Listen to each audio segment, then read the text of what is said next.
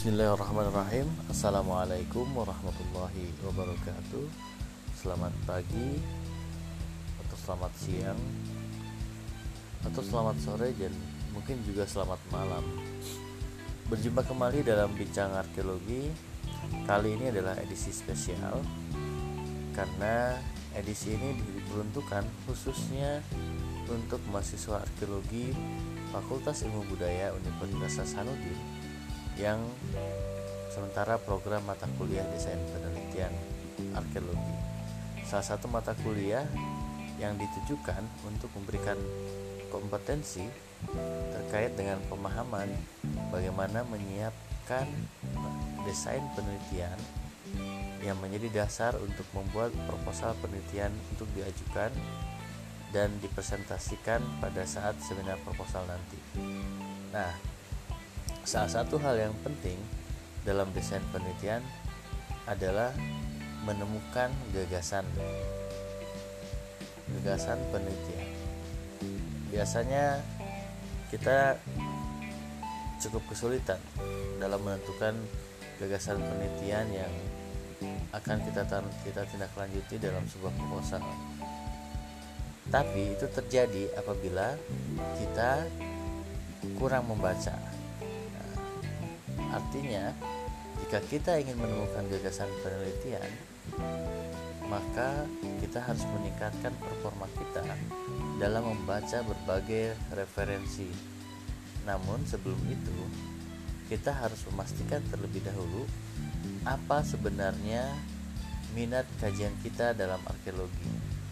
Apakah kita tertarik dalam kajian yang sifatnya tematik misalnya kajian bertemakan kemaritiman kajian bertemakan religiusitas termasuk kajian tentang arkeologi industri arkeologi seni, arkeologi luar angkasa mungkin.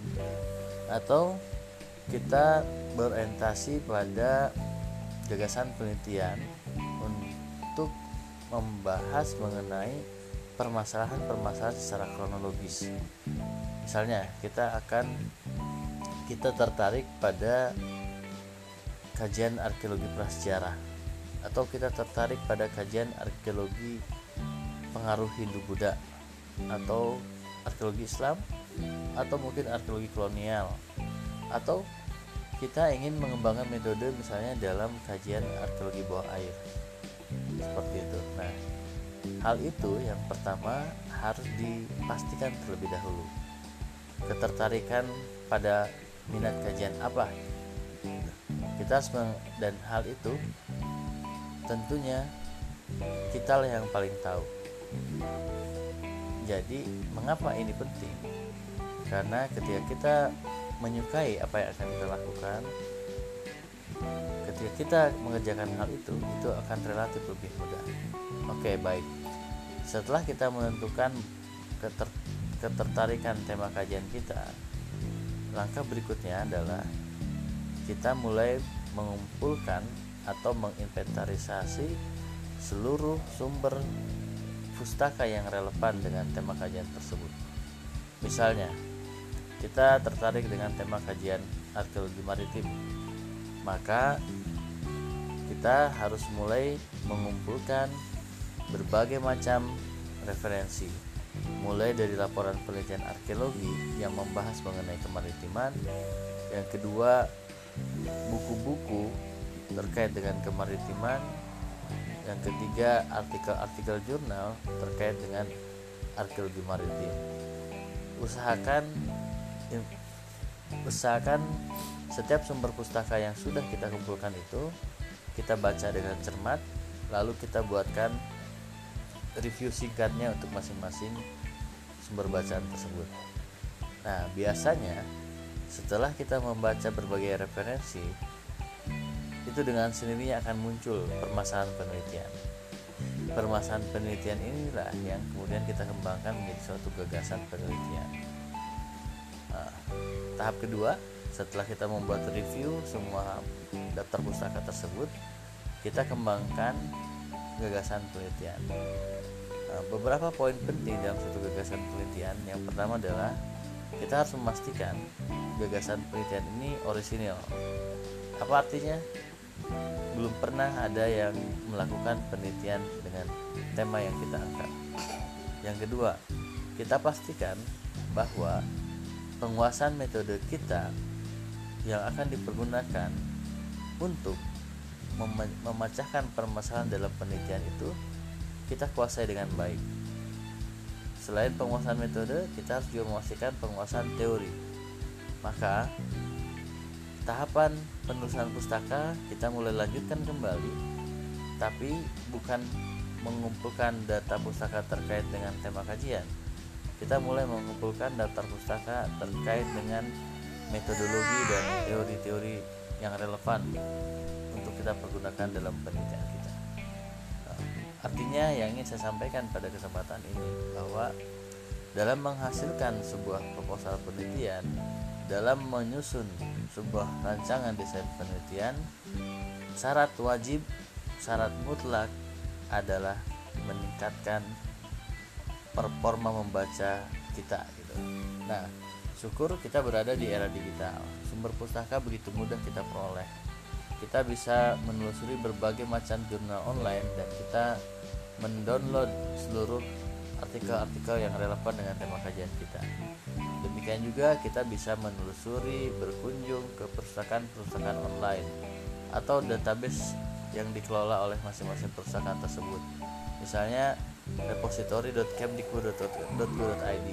Kita bisa mendownload berbagai macam laporan-laporan yang sudah dilakukan oleh UPT UPT teknis bidang arkeologi yang ada di lingkup Kementerian Pendidikan dan Kebudayaan. Atau kita bisa langsung mendownload sumber referensi di website Balai Arkeologi ataupun Pusat Penelitian Arkeologi Nasional ataupun Balai Pelestarian Cagar Budaya. Jadi tidak ada alasan bagi kita kesulitan untuk mendapatkan referensi guna menunjang penulisan proposal penelitian kita.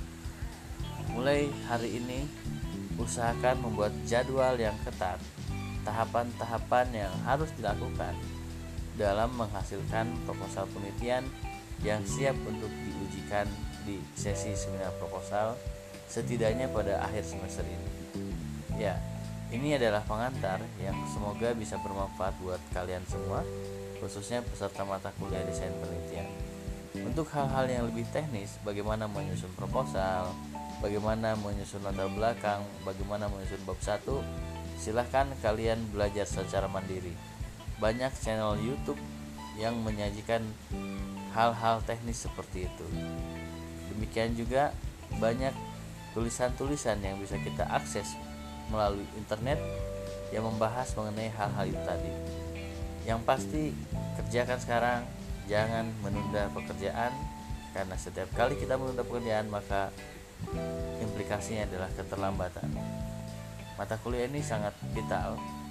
Ketika Anda tidak lulus mata kuliah ini maka berdampak pada penambahan jumlah masa studi dan tentunya hal ini kita tidak inginkan bersama jadi sing-singkan lengan dan baju semangat untuk maju terus menyiapkan proposal penelitian yang terbaik tanggung jawab dengan pilihan Anda Anda sudah memilih menjadi mahasiswa maka konsekuensinya adalah Anda harus belajar untuk menjadi lebih baik terima kasih kita akan menunggu apa yang akan Anda lakukan dalam membuat proposal ini dan manfaatkan forum diskusi di menu sekolah apabila ada hal yang ditanyakan lebih lanjut.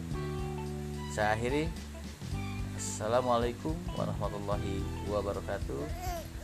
Salam arkeologi. Salam lestari cagar budaya.